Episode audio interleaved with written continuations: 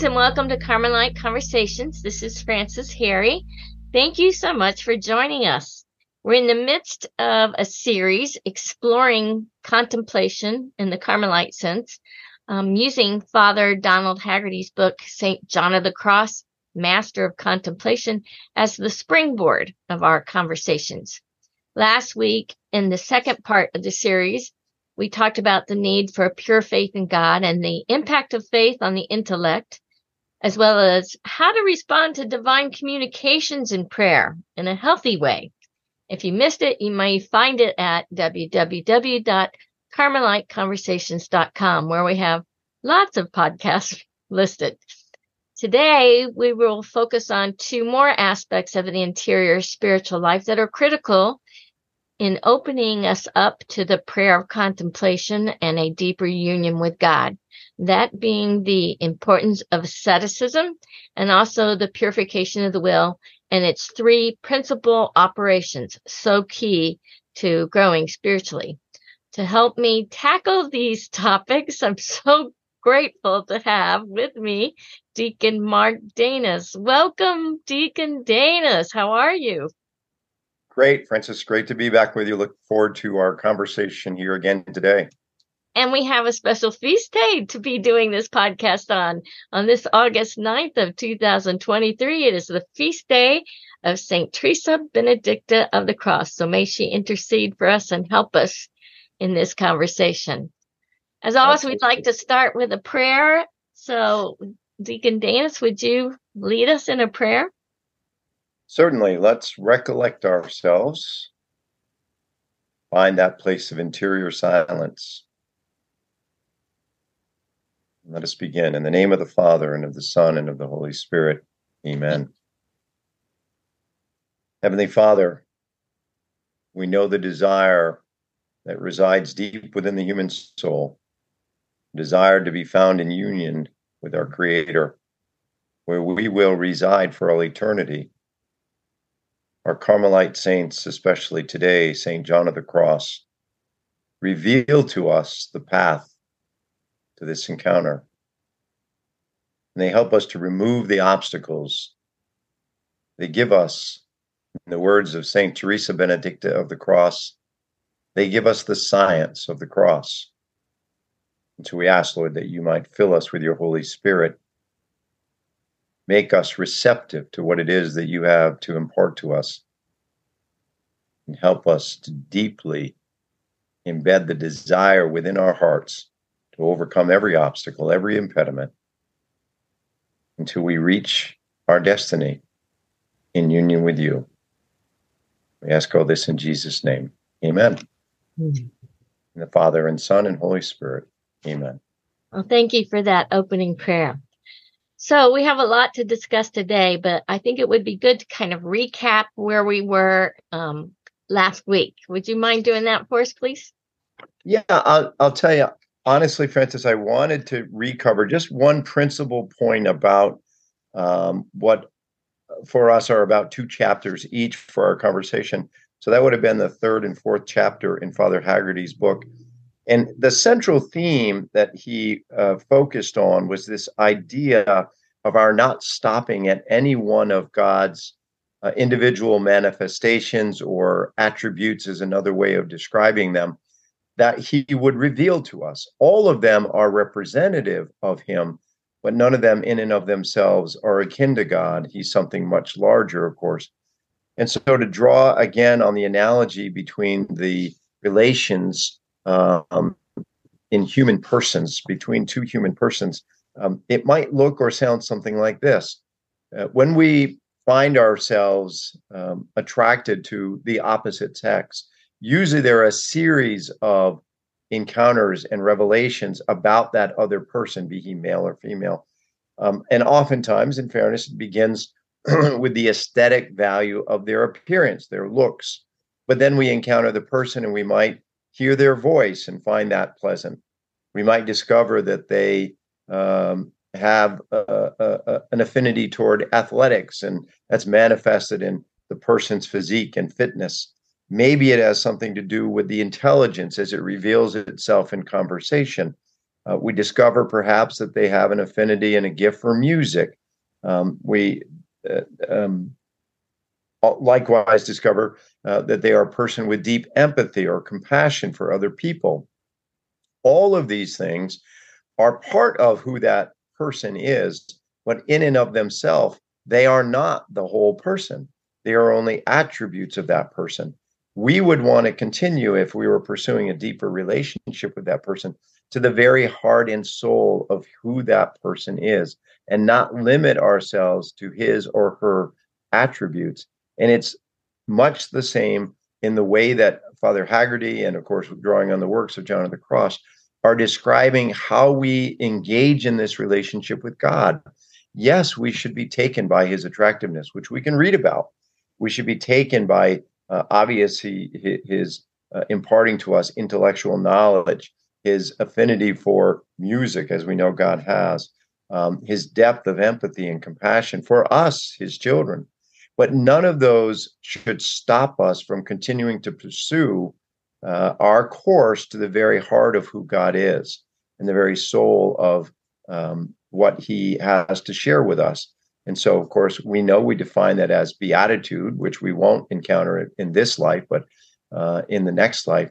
But this idea that we want to continue the journey, we want to continue to grow in the relationship um, in as many ways as we can, and uh, to discover that other person um, as as uh, deeply as we can, I think are perhaps better ways of our getting a better understanding of what um, Saint John of the Cross is talking about when he says we should not stop at any one of the individual manifestations of God.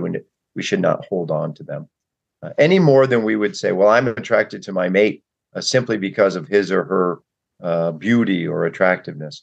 Um, that wouldn't be sufficient to sustain a relationship. We know that. And so we go beyond that.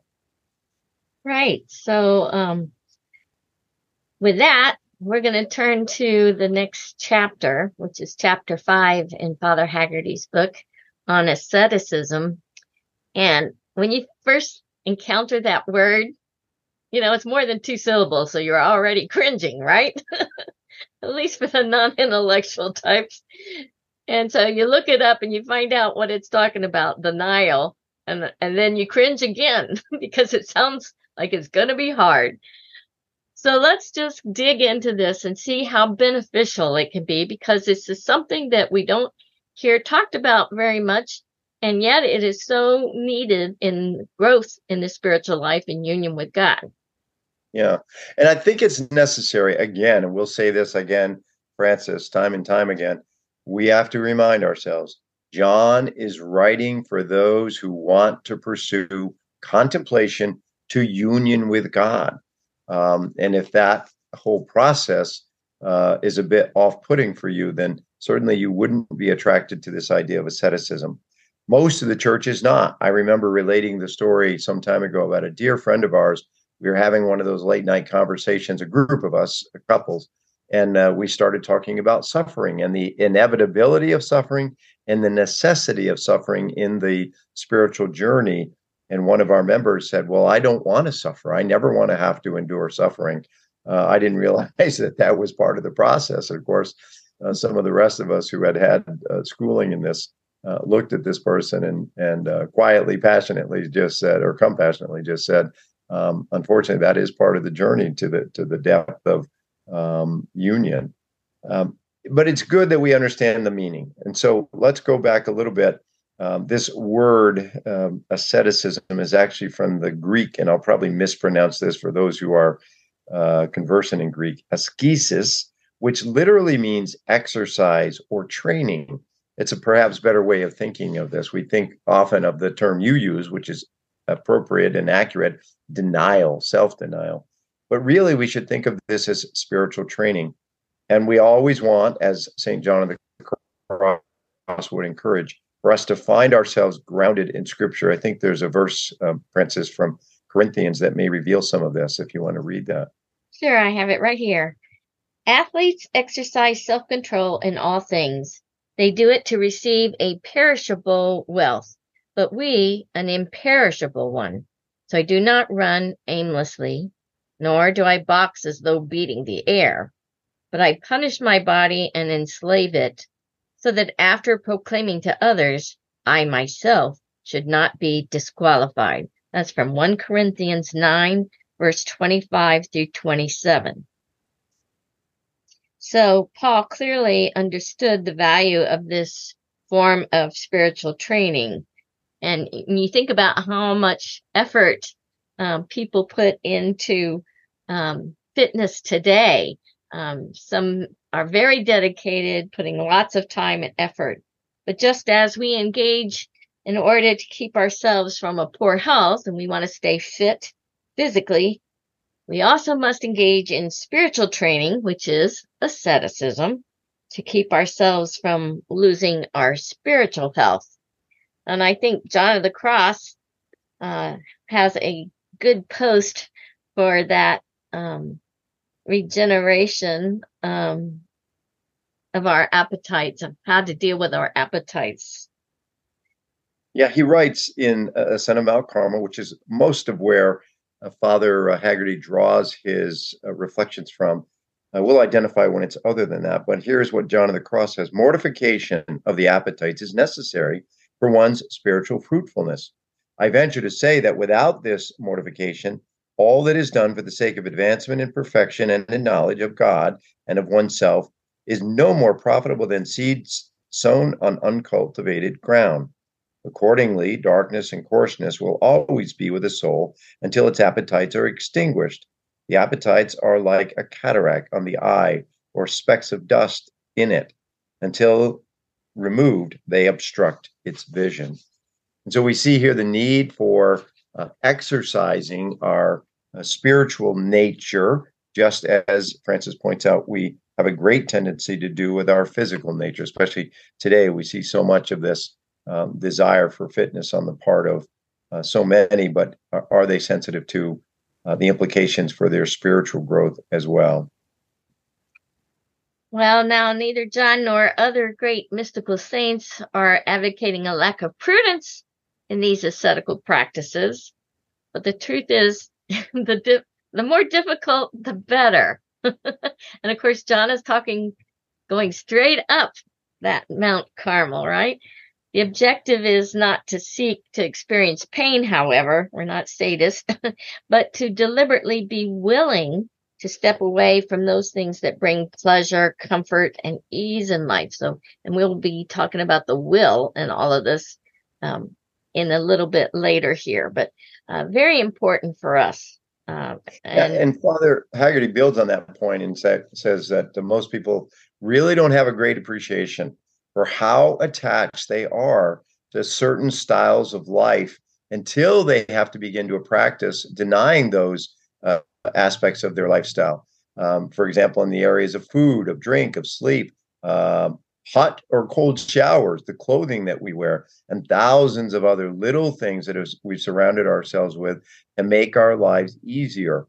Uh, in fact, he identifies what's perhaps the most compelling scripture verse to support this teaching about how we have to begin to decrease these things within our life in order to allow Christ to surface. From John 3:30, um, we read, "He must increase, I must decrease." Now, it's not the physical eye, it's not the mental eye, it's not my capacity. The capacities will actually be enhanced. It's unburdening ourselves of all those things that have served to uh, weigh us down in this world in material association and in uh, our comforts that are keeping us from um, availing ourselves to the work that God wants to do in us. And again, we should emphasize, Frances, none of these things are in and of themselves bad. I mean, we're talking about food, we're talking about sleep, we're talking about, um, you know, reasonable forms of entertainment. In and of themselves, they're not bad. Nor are we saying, as you pointed out, we would imprudently um, adopt practices that would diminish our health.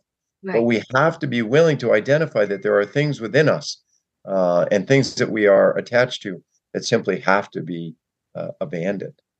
So you can really tell when you say, okay, I'm going to make a resolution to give up, fill in the blank every day for this next week.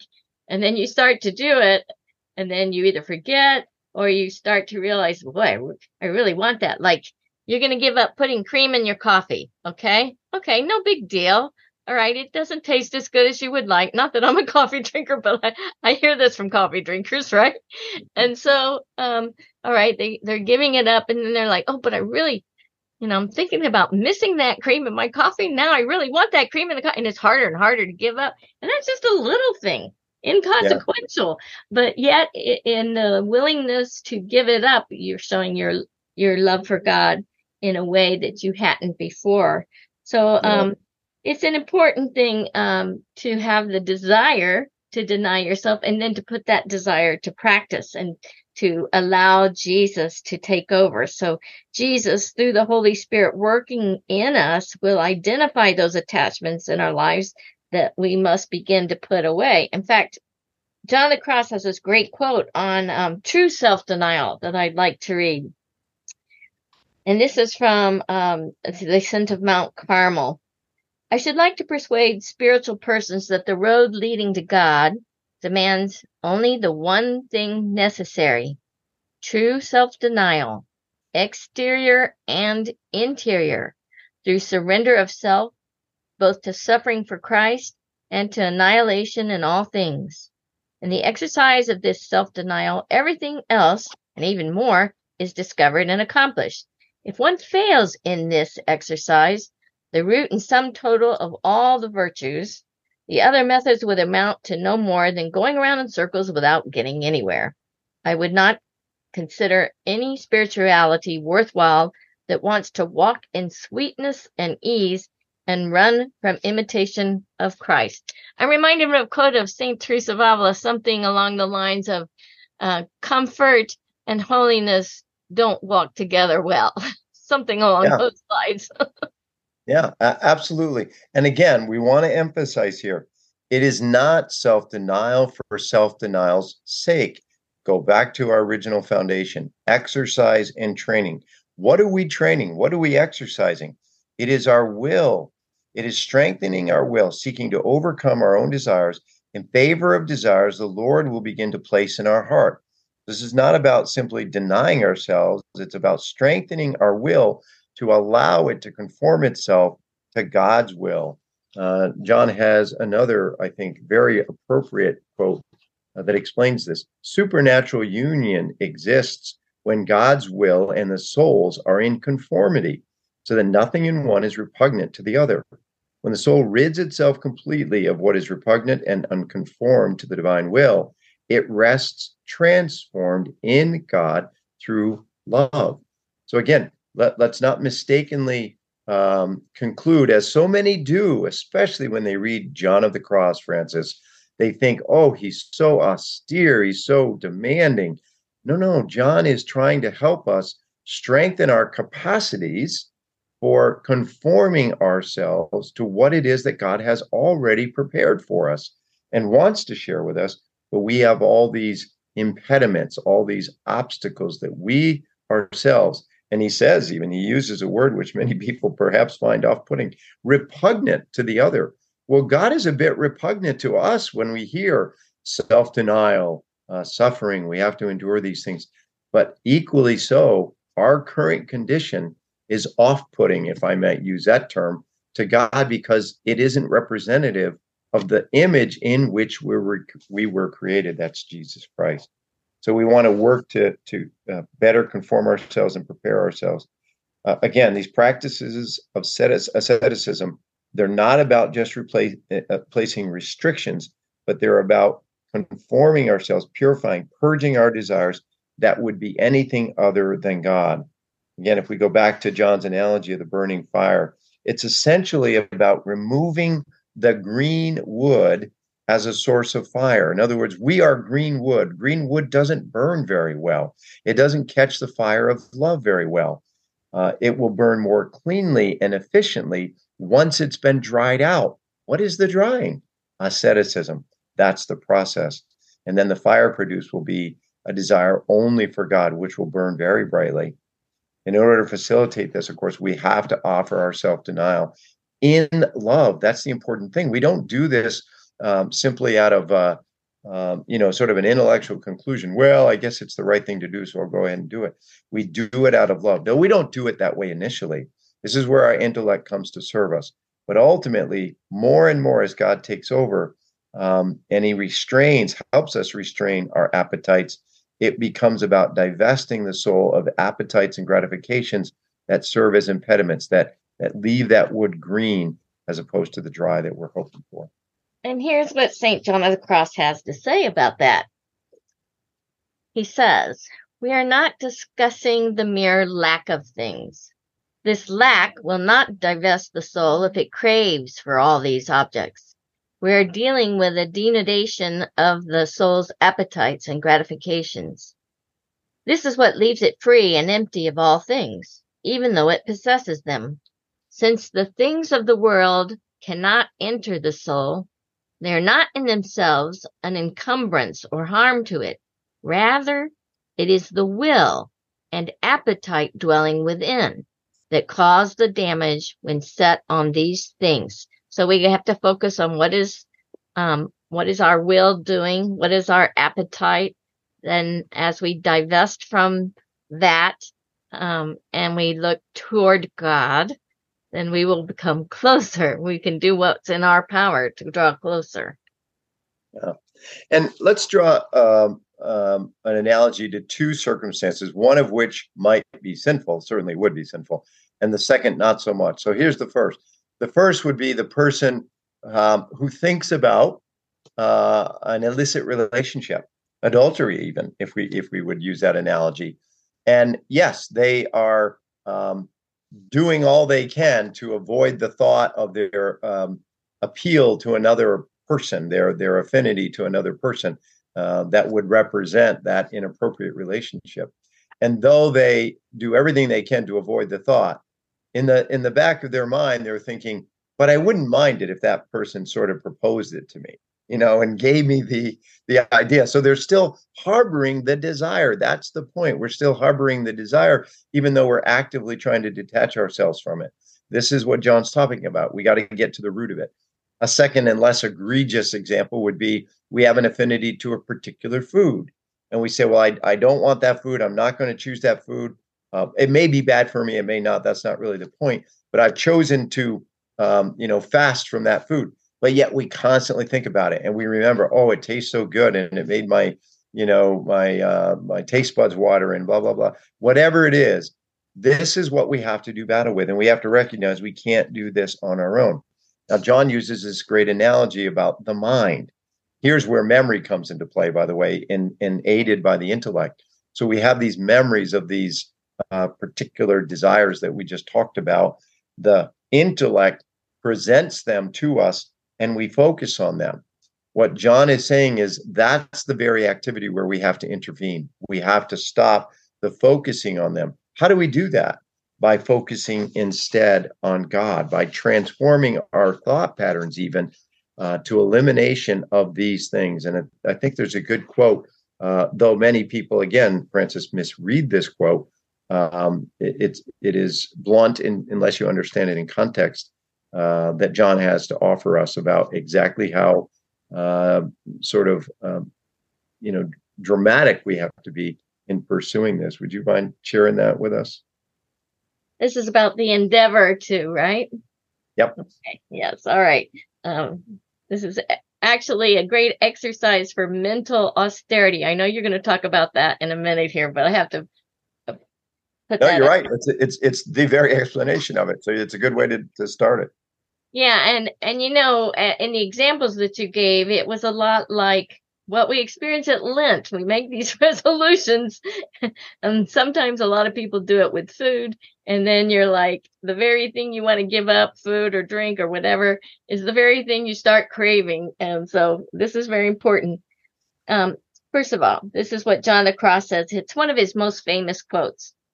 Endeavor to be inclined always not to the easiest, but to the most difficult, not to the most delightful, but to the most distasteful, not to the most gratifying, but to the less pleasant, not to what means rest for you, but to hard work, not to the consoling, but to the unconsoling, not to the most, but to the least, not to the highest and most precious, but to the lowest and most despised, not to wanting something, but to wanting nothing. Well, if you take all those to heart, even if you take one line to heart, boy, that's a great examination of conscience to take to confession with you because um, it shows you how much we do grasp for things or people or um, fame or being recognized. Um, so, so this is really, um, you know, the the shortcut to union with God is, is yeah, and, and anything that anything that we place our desires in, right? Again, nobody um, would disagree. This is very demanding language. John is not for the faint of heart. You know, we've used that before. Uh, John is for those who who who do. Uh, I like uh, Ralph Martin's analogy here. I, I have listened to him on John of the Cross, and I appreciate his his perspective very much. And he says John is a straight up the mountain kind of guy. You know, if you want to go the straight way up the mountain, then, then you practice what John says. That language that you just offered, Frances, is an example of that. But what is he really saying? Exercise the will. This is where the will comes into play. Listen, if you were to train to be a runner, if you were to train to be a concert pianist, if you were to train to be a ballerina, would you be any less inclined to eliminate those things that would serve as obstacles to the accomplishment of your goal? right? You would deny yourself food. You would deny yourself sleep if that were necessary. You would constantly forego the things that might otherwise be entertaining to you, going out and you know playing with your friends or or going out for a night of drinking or whatever, because you've got to sit and practice scales, or you've got to be on your tiptoes, or you've got to be running around the track. This is what John is saying. Are you serious? This is what John is, would say to us. Are you serious about this pursuit? Are you genuinely pursuing? And this is why, by the way, John would say, you know, very few, one in thousands, would ever um, be raised to this level of intimacy, not because God doesn't desire it, but because people are not willing to invest in what is necessary to accomplish it. So now you're talking about the will, and Father Haggerty points out the three operations of the will. And I think it's very important for us to get these three in our mind because it's the process of how we choose things. So the first step is you have a desire the the will the the intellect may put before the will um, something and the will desires that thing that it sees rather than dispense with it so the desire the second is then the, the will chooses that thing. And the third it finds delight or satisfaction. So i try to re- shorten it and remember it. Okay desire choose delight. And as we speak about the will and its power in turning toward God or turning toward idols or things that will not draw us closer to God or get in the way of God, then these three steps are pivotal. So desire, choose, delight in. Right. And so what is Father saying about those three things? And really it's John of the Cross. They must be transformed and conformed to where they are always seeking only God and the, the things that please God. So we begin to ask ourselves questions. How much time am I spending on my fitness? How much time am I spending in the preparation of food? How much time am I spending in certain types of entertainment? Is this in concert with what God wants in my life. And of course, if we don't know, and more often than not, we don't know, well, we ask Him. That's what prayer is for to guide us. And the Holy Spirit comes to our aid. And in and of itself, our decision to say, I want to pursue God is necessary, but insufficient.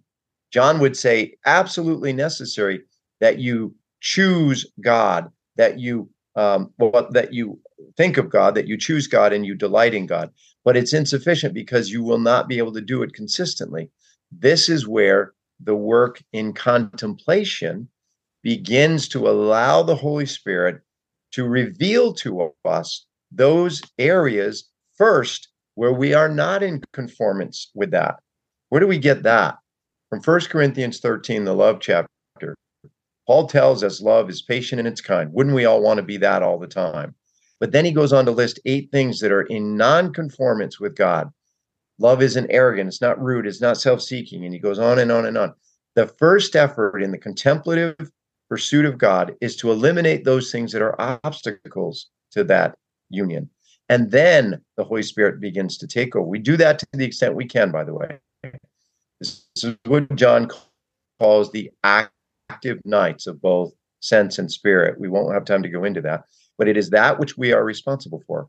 When we can no longer do it on our own, the Holy Spirit steps in and takes over.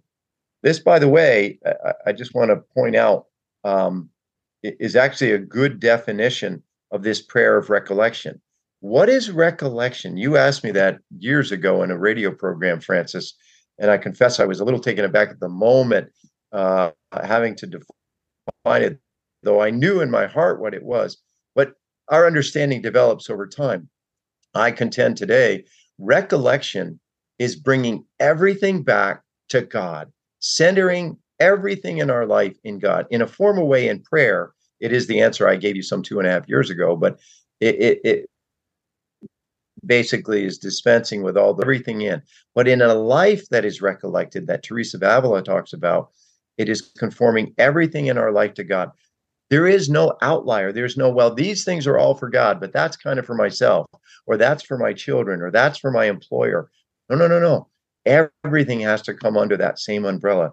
That is living a recollected life. Well, that's also the definition of what it means to be pure of heart, right? When when you're recollected, according to let's see, how do you say his name? Kierkegaard. Yeah, Kierkegaard.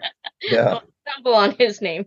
It's to will the one thing, and I know that he's one of your favorite authors that you refer to, um, at least on this one point. The to will the one thing that is that is the one thing that sticks out. But this is this requires what Father Haggerty points out as mental austerity, which refers to the quote that I had just read from John the Cross. And um, he'll use that term a great deal, and and it refers to our deliberate effort to rid our minds of a whole host of distractions that otherwise impede our ability to remain centered on God. Of course, when we're in prayer and we are distracted, we're working really hard on that mental austerity, right? Yeah. Yeah, I, I don't want to miss the point on this purity of heart. Kierkegaard actually wrote a book about it um, titled Purity of Heart. But who do we think of when we think of purity of heart? Of course, we think of the Blessed Mother, right? Yes. What was it that made Mary pure of heart?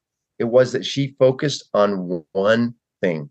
It is to focus on but one thing. Everything conforms itself to that one thing. And of course, that's the relationship and so um, I think John again uh, has a yeah John of the Cross again has an austere way of describing this in that next quote, Frances. I think that you have in front of you, um, where he goes on to explain to us how it is that we come to reach satisfaction, to possess these things that that we desire. Okay, before I read that quote, I just want to explain to our listening audience that every now and then we have a hiccup in our audio, and um, it's just a a, a problem in the connection.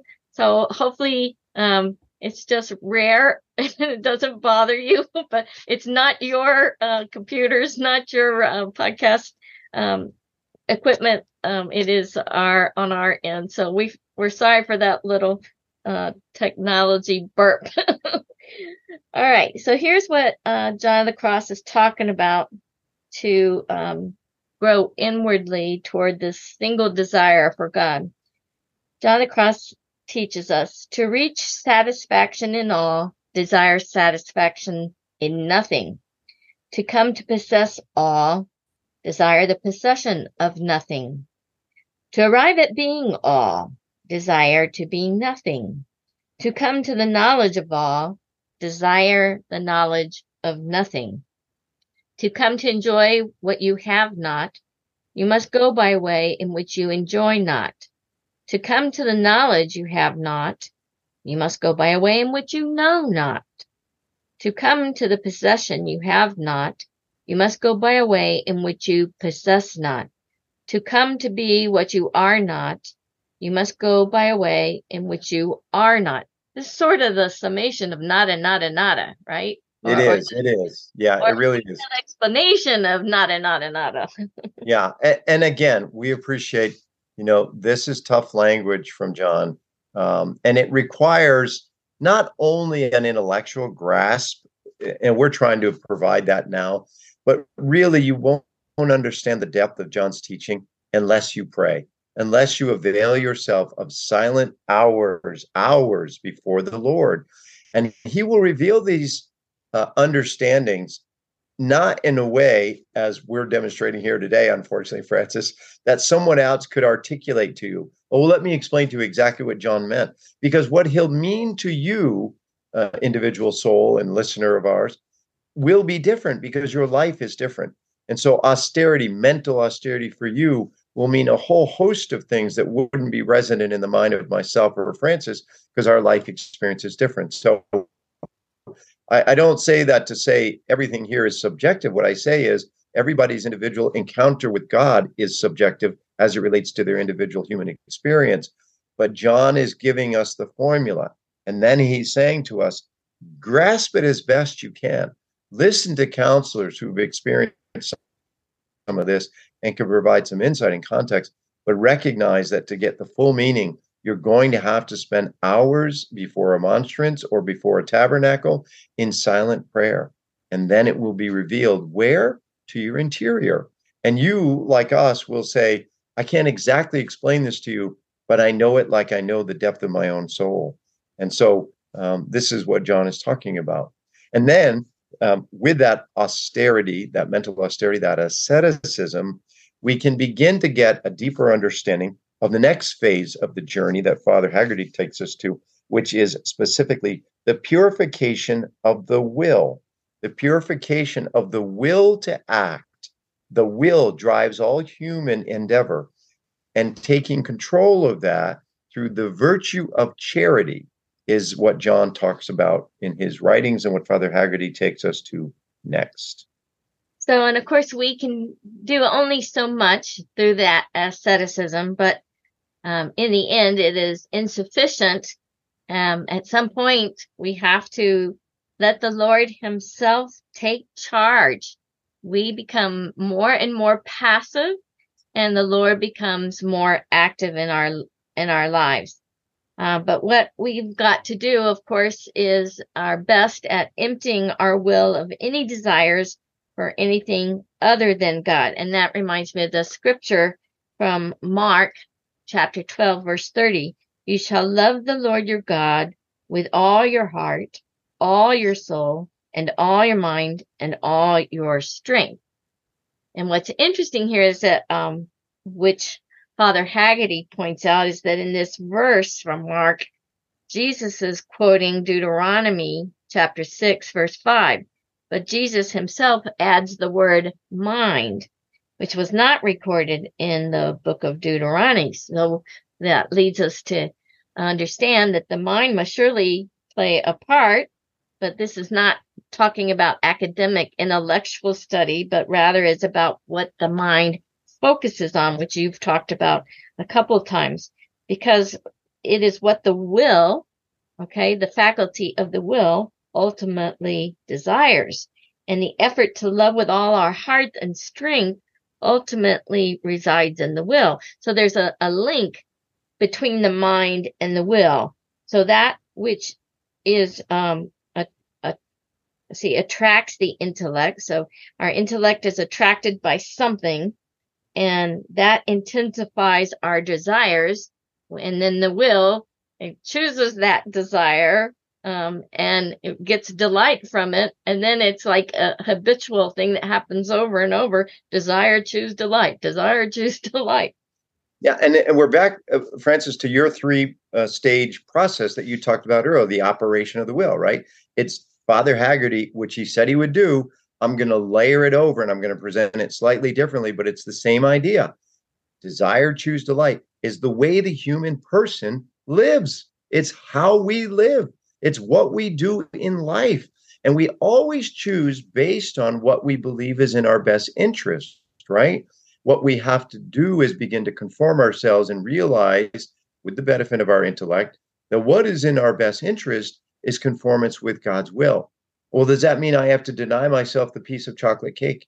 Yes, it does. It means I have to begin to deny myself the lesser goods so that I can open and avail myself to the greater goods.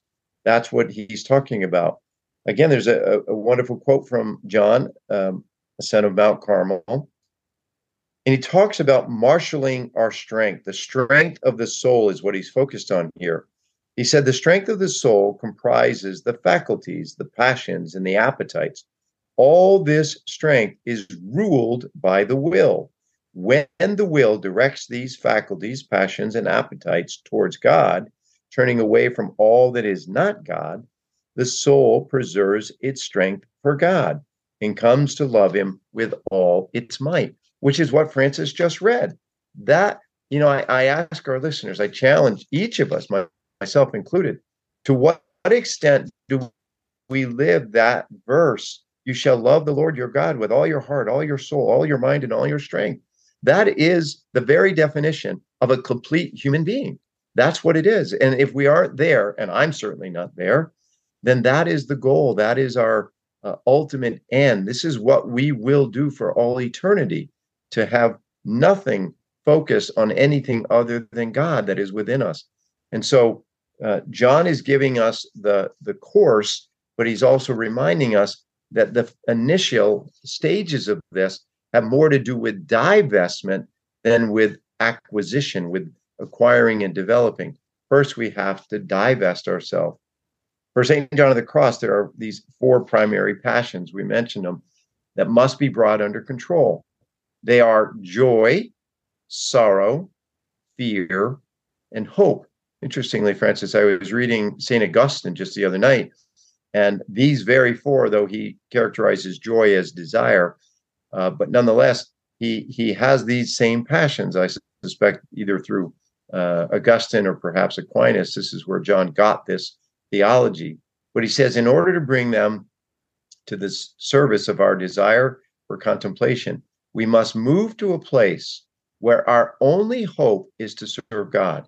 Our only uh, and our entire selves, our only joy is found in serving God. Our only fear is in offending God, and our only sorrow is experience and discovering we are not serving God. Again, we don't have to sit and sort of intellectually determine this. Um, it's it's more of an interior disposition. But this is where we're moving, where these four passions that drive all human behavior through the will, and Frances has outlined twice now the operation of the will very clearly. Through the will, these four passions drive all human behavior. They are the, the, the foundation of everything that's been accomplished in human history. Well, now we're asking the ultimate question not what is human history, but what is human destiny? Human destiny is conformance with the will of God and union with God. And in order for that to be possible for us, we have to bring these four passions into conformance. And that's exactly how we do it. Hope to serve God, um, um, the foundation of serving God, our fear in offending Him, our sorrow only when we disappoint in Him, and our joy in knowing that we have served Him. And if we don't discipline those four passions, they can weigh us down and then prevent us from this deeper interiority with God. And it will hamper our growth in virtue as well. So it, um, these are important for us to be aware of and to be um, maybe taking to an examination of conscience how we're dealing with those four passions in our life. Now, you're talking about this reaching union with God. And there's this wonderful quote from John of the Cross. Again, it's from the Ascent of Mount Carmel. He says, The entire matter of reaching union with God consists in purging the will of its appetites and emotions so that from a human and lowly will, it may be changed into the divine will, made identical with the will of God. So it's possible. That's what's amazing to me that it's possible to have that identical will with God because you are participating in God's will so fully. Yeah. Well, John spends a good deal of time in the third book of the Ascent of Mount Carmel talking about the dangers of joy or happiness when it's sought and experienced in the things of this world. And he makes several points on it.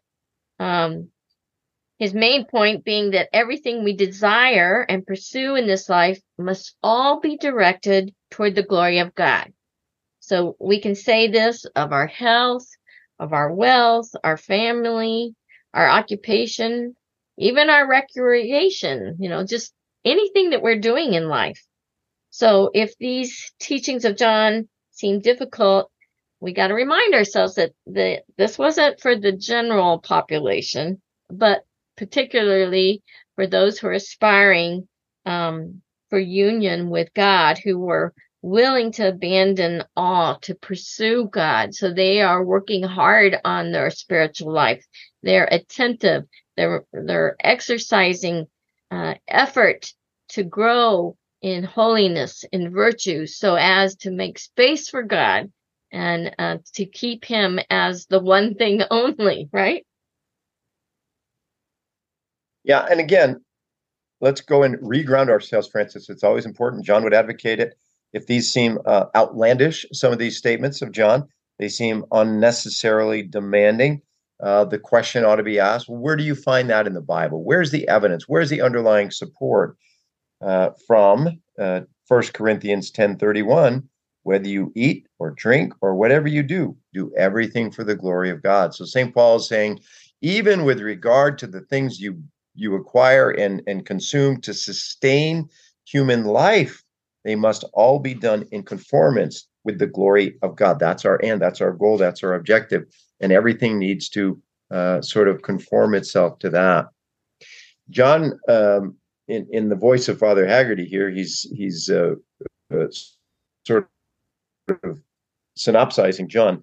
Um, says all harm to the soul uh, has some connection to the desires of the will and the delights that the soul embraces in the choices that it makes. And John, then, in again the ascent, we would run out of ink, paper, and time were we to describe the harm that beleaguers the soul because it turns its affection to temporal goods. Something very small can lead it into great evils and destroy remarkable blessings. Just as an ex- unextinguished spark can kindle immense fires capable of burning up the world. All this harm has its origin and root in the one main private harm embodied in joy, withdraw from God.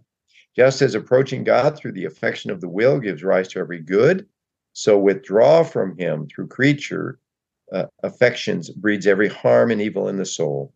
The measure of the harm reflects the intensity of the joy and affection with which the will is joined to the creature, or in that proportion does it withdraw from God. This probably warrants a bit of explanation. Um, and so we encounter here the counsel of detachment yet again. Detachment from what? Anything that is not God. John is basically saying the degree to which you find joy in the pursuit of your profession, in the pursuit uh, of money, in the pursuit of your own health, in the pursuit of intellectual pursuits, whatever it might be. And again, notice everything I just said. There's nothing wrong with any of those things. But if that's the center of my joy, to that degree, I will be diminished as a human person. It sounds so contrary, Frances, to the modern mind and the modern thinking. You pointed out, and uh, I, I think I stated as well, the emphasis we place on the pursuit of personal fitness. We all know the amount of effort that is expended in the pursuit of money, uh, the pursuit of acquiring reputations, uh, material goods, all these things in and of themselves, not necessarily bad, although if we do it to the diminishment uh, of another person, it certainly is bad. Uh, but John is saying, no, they're all bad if they have become the center of your joy. Again, he focuses on joy. Unfortunately, John a, did not get a chance to finish this part of the treatise of the ascent of Mount Carmel in capturing the other three with as much detail as he does joy, uh, it's perhaps um, the one most necessary uh, because it is through joy that we experience the desire to continue pursuing something. That's what he has just described to us. The operations, again, that you mentioned. So uh, perhaps best that he did focus on that. But the pursuit of joy in anything other than God is what leads us astray, and we have to be careful. Um, I would argue, in fact, that this is the true definition of spiritual combat. Many mistakenly think that our battle in this life is with the devil or with the world. The truth is, however, those are both rather easily overcome through prayer. Jesus has already said, I have overcome the world, and certainly he's overcome the devil. The true battle, rather, is within our own interior. And this detachment from our false self, self love, is what impedes our love for God and for the purification of our love, even for man, for other persons. So, what do we need? We need detachment, right? And Absolutely. John Cross says, What is detachment? It's freedom of the heart for God. With this, the soul is disposed for all the favors God will grant it. Without it, he does not bestow them. So, detachment of soul means that a soul is truly at liberty free to delight in things without a consuming need for them. And so it's really important to think of the perspective here. Some people get stuck on earning money and their whole goal in life is to earn money, right? But money can be very um, bad in the sense that it becomes an idol for us, a God for us, rather than the true God, right? And yep. so then that attachment uh, to money, this desire for money actually leads to a dullness of mind and a darkness of judgment. And then you become colder toward God. And then, you know, sin covers the soul. Then you, you have uh, a less desire for God because you're farther away from God. And so um, I think that's what the world is experiencing right now. They've, I remember Pope Benedict when he was alive saying we've lost the sense of sin society has lost the sense of sin. And so that leads to an immoral life. And we yeah. see a lot of immorality around us today. Yeah. And and as you so so adequately point out, Frances, it is the pursuit of anything other than God as our principal objective. That is actually sin. That is sin. Um, none of what we've described in and of themselves are sinful. In fact, many people delude themselves by saying, "Well, if I have my you know more money i'll be able to give more money to the church. And in fact they may do that. You know that's not the point. The the point is that they've begun to pursue something other than god as the centerpiece of their life. Um, john goes on in the spiritual canticle to offer this observation. You can truthfully call god beloved when you are wholly with him. Do not allow your heart attachment to anything outside of him and thereby ordinarily center your mind on him this is the definition. In fact, uh, we read the very same thing from John 14, 13 in scripture. I will do whatever you ask in my name so that my Father may be glorified. The true meaning of this is I do it in the sense that I am of the Father. The Father abides in me and I abide in him. Jesus says that himself. When we can say that, truly we can uh, begin to ask the Father whatever we want because our objective is that the Father be glorified in that action. The letter of James, in fact, confirms this when it says, You ask and you do not receive because you ask wrongly in order to spend what you get on your pleasures. This is the very thing that we just talked about, Frances. And, and so often I hear people somewhat mockingly say, Oh, I've read that scripture verse where Jesus says, Ask what you will uh, and it will be given. They forget the parts that have to do with, yes, if Jesus abides in you. If you ask in his name, it means you're doing it in his name. You're asking in exactly the same way that Jesus would ask for that. How would Jesus ask for it? Only that my Father be glorified. That is what Jesus would ask for. And then we can uh, truthfully say uh, that we are with the beloved. The beloved is within us. That's and of course, we remember Jesus saying there at the end, the very end of his life, not my will be done, but thy will be done, right? Absolutely. Absolutely. So then what do we what should we be asking for? Well, the answer is only those things that ultimately contribute to God's glory, as you said, and to our own sanctification. And and that of course was the prayer of Jesus. So um returning to the four passions, our only joy, our only gratification should be found in doing those things that are pleasing to God and contribute to his glory, all right, to do his will. Well, does this mean that we don't pray for a sick child or for the resolution of a financial matter? Of course not. But we must do so with a heart that's focused on the answer that brings glory to God. Because sometimes we need to learn some lessons the hard way. so it may not be answered in the way we are asking, but in the way that is most beneficial to drawing us closer to God. Yeah, St. John also cautions that we need to be careful not to take too much pleasure in our own practice of virtue. This is another one that we can fall victim to. Right. Uh, taking delight in our good works, those that are associated uh, with the church, for example. Uh, even these can serve as an attachment and a cause. Uh, they can cause us to lose sight of God. The objective is to always perform our good works out of love for God. To achieve this, we should, like St. Therese of Lisieux, endeavor to perform many simple but hidden acts of love throughout the course of the day. This was her great counsel. Uh, these would be actions that no one would ever see except God. Yes. Um, so I want to challenge everybody to cultivate hiddenness. cultivate hiddenness in your acts. Uh, this reminds me of Matthew 6, verse 3. Let not the left hand know what the right hand is doing, right?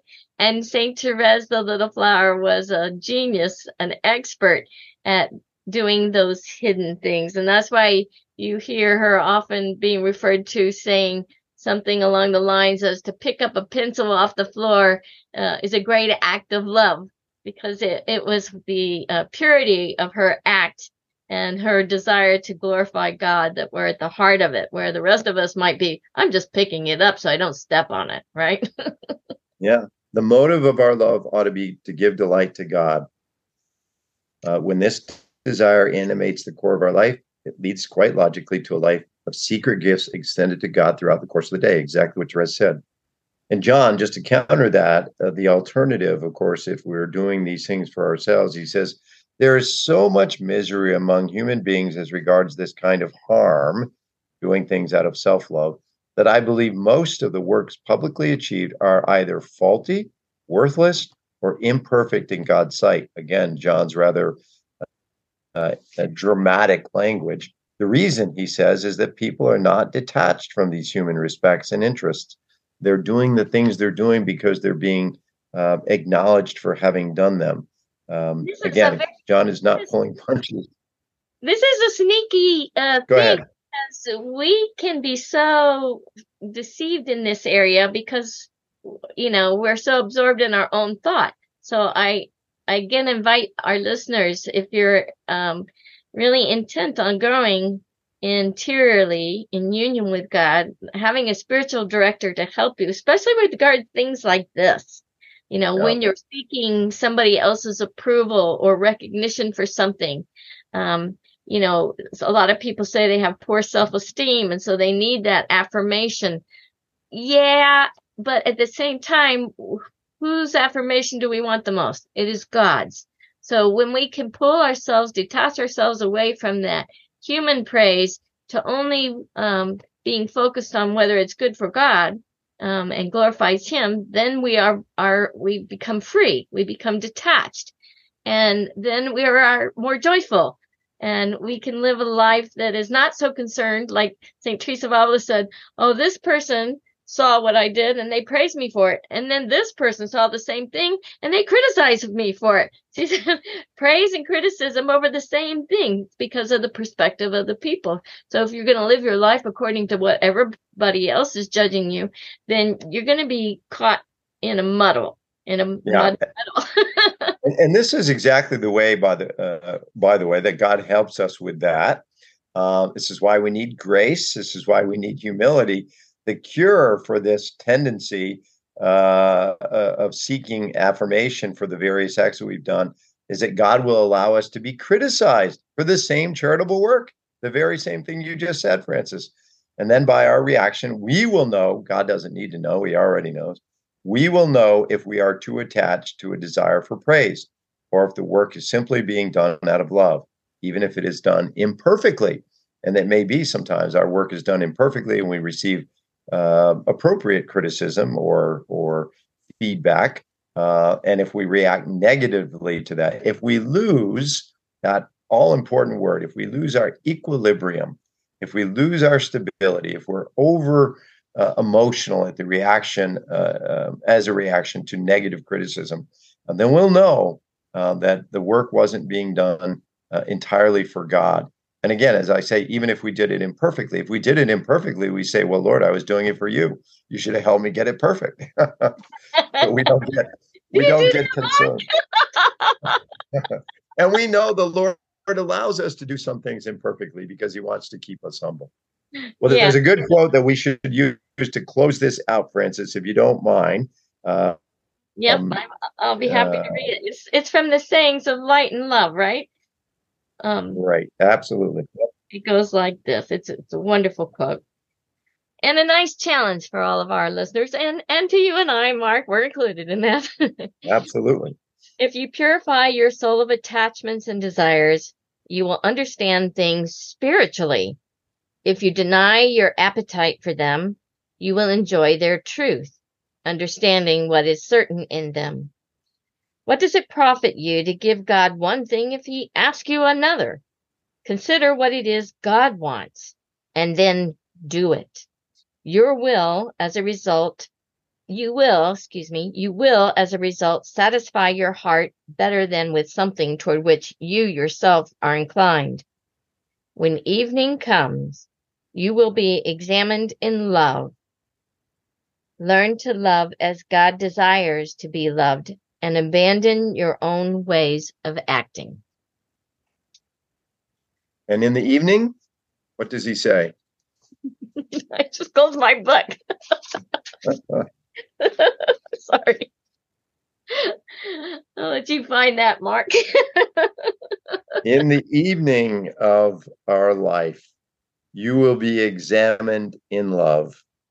Learn to love as God desires. You did say it, but I want us to say it again. In the evening of life, we will be examined in love.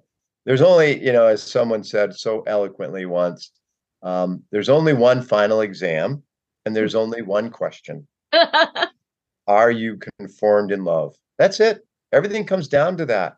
You know, there won't be this lengthy exercise of how many rosaries did you pray and how many times were you in mass and how many hours. All those are necessary components, but they're all just leading to the end uh, question anyway. Are you perfectly conformed in love? Um, that is the question we will answer at the evening of the day. So um, we pray as we close that that will be uh, something that we can answer in the affirmative. Yes, we are fully conformed to the image in which we were created. And if not, we know that God has afforded us the opportunity of a final cleansing that will get us there. Uh, all he wants from us is goodwill and effort on our part. As John reminds us, this effort is not insignificant, especially if we desire union in this life. And so let's bow our heads now in prayer as we close and asking God for the grace to give us the desire that will give us the strength to pursue that. In the name of the Father, and the Son, and the Holy Spirit, amen. Heavenly Father, impart to us the desire, a revelation of the glory to which we are called, and confidence, sure confidence, with John as our guide, that we can make this journey. We can overcome every obstacle and we can remove every impediment. It is your desire, Lord, and that is enough for us. And so we avail ourselves, we abandon ourselves, and we will overcome every limitation that we have ourselves and every obstacle that may be placed in front of us. Because there is no other end for us other than to be resting eternally in your embrace. And we can share in part of that, even in this life. And we do desire it, and we ask it in Jesus' name. Amen. In the name of the Father, and of the Son, and of the Holy Spirit. Amen. Well, thank you so much for that beautiful prayer, Mark. And so glad you were able to join me for this conversation, uh, helping us to understand the wisdom of St. John of the Cross, especially regarding and growing in this pure love of God. Our next podcast in this series will focus on how the seven capital sins impede prayer, and then we'll begin concentrating on the prayer of contemplation itself. So until we meet again, God bless you.